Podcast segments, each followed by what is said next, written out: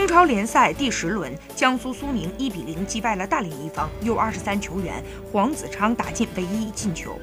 本赛季中超联赛首轮，九七年出生的小将黄子昌横空出世，他为球队攻入本赛季 U23 球员的首粒进球，出色的表现也受到了外界的关注。